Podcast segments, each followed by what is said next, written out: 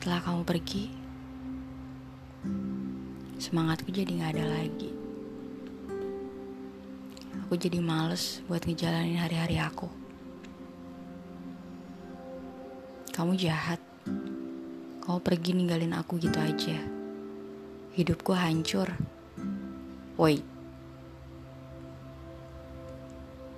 Dia memang bikin kamu sakit hati. Tapi masalah terbesar adalah diri kamu sendiri. Diri kamu yang terus menyalahkan orang lain tanpa kamu mau ngelihat dari sisi yang lain. Semangat kamu, hancurnya hidup kamu, itu masalah kamu sendiri. Dia yang memilih pergi cuma salah satu penyebab masalah dia hidup kamu. Tapi ketika kamu jadi hancur, kamu jadi males-malesan, itu adalah masalah kamu sendiri. Kamu yang buat sendiri, bukan karena dia. Kalau kamu mau lihat dari sisi yang lain, sebenarnya ini cara Tuhan untuk bikin kamu lebih bisa fokus sama apa yang ingin kamu capai.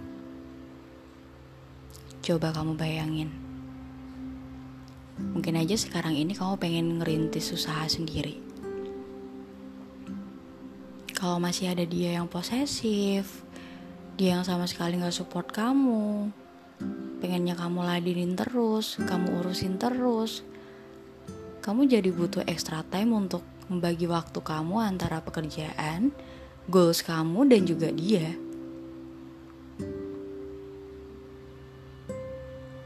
Kamu punya keinginan, kamu punya cita-cita. Tuhan udah kasih waktu kamu untuk kamu bisa lebih fokus sama apa yang ingin kamu capai. Harusnya itu yang kamu pikirin. Bukan malah menyalahkan dia yang udah pergi. Dengan kegagalan yang sekarang ini kamu lalui, ya karena dari pemikiran kamu sendiri.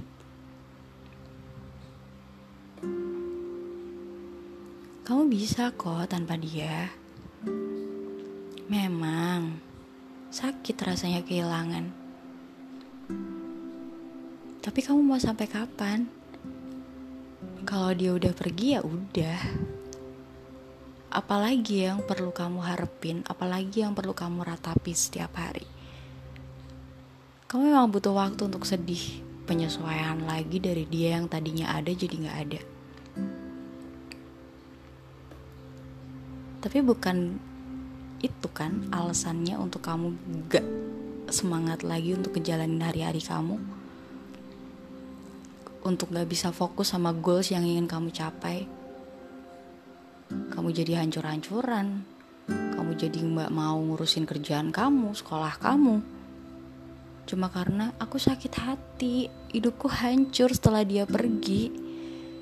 Yang hancur, yang bikin hidup kamu hancur itu adalah pemikiran kamu sendiri. Karena kamu ketergantungan banget sama dia. Karena kamu berpikir yang menyempurnakan hidup kamu adalah dia. Yang bikin hidup kamu indah adalah dia.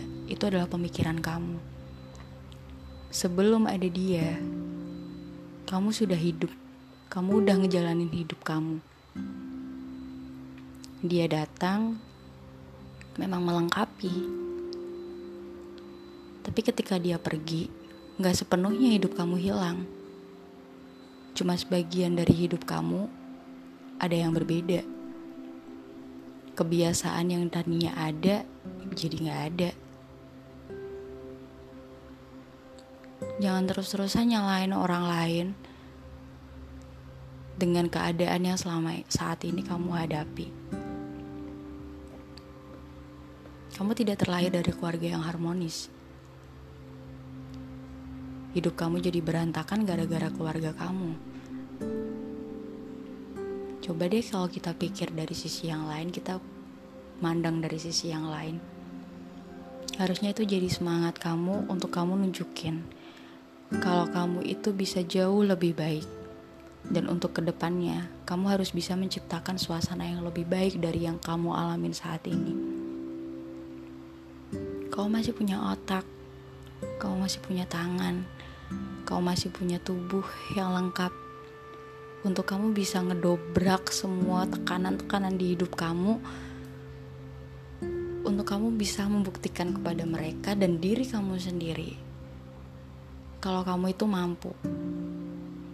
Kamu mampu sendiri. Orang lain itu hanya untuk melengkapi apa yang menjadi kekuranganmu. Bukan sepenuhnya orang yang menjadikan kamu untuk kuat. Yang bisa bikin kamu kuat adalah diri kamu sendiri. Yang bisa nyelesain masalah kamu adalah diri kamu sendiri. Tinggal kamu mau apa enggak. Aku ngomong gampang banget ya. Karena aku mengalami dan aku bisa. Jadi aku juga pengen kalian juga bisa. Jadi mulailah kamu mencoba untuk melihat dari sisi yang lain dari setiap masalah yang kamu hadapi. Mencoba mencari solusi dan mendobrak semua tekanan-tekanan yang ada. Bukannya malah meratapi dan menyalahkan orang lain dari semua masalah yang kamu hadapi. Kamu bisa, kamu pasti bisa, karena kamu gak sendiri.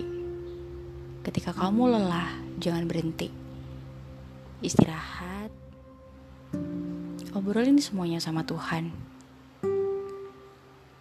Aku yakin kok, Tuhan gak tidur. Dia pasti akan bantu kamu untuk ngelewatin semuanya. Tapi diri kamu harus mau dulu.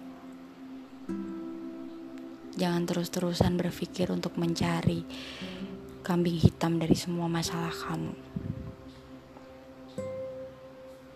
Udah malam, bobo yuk.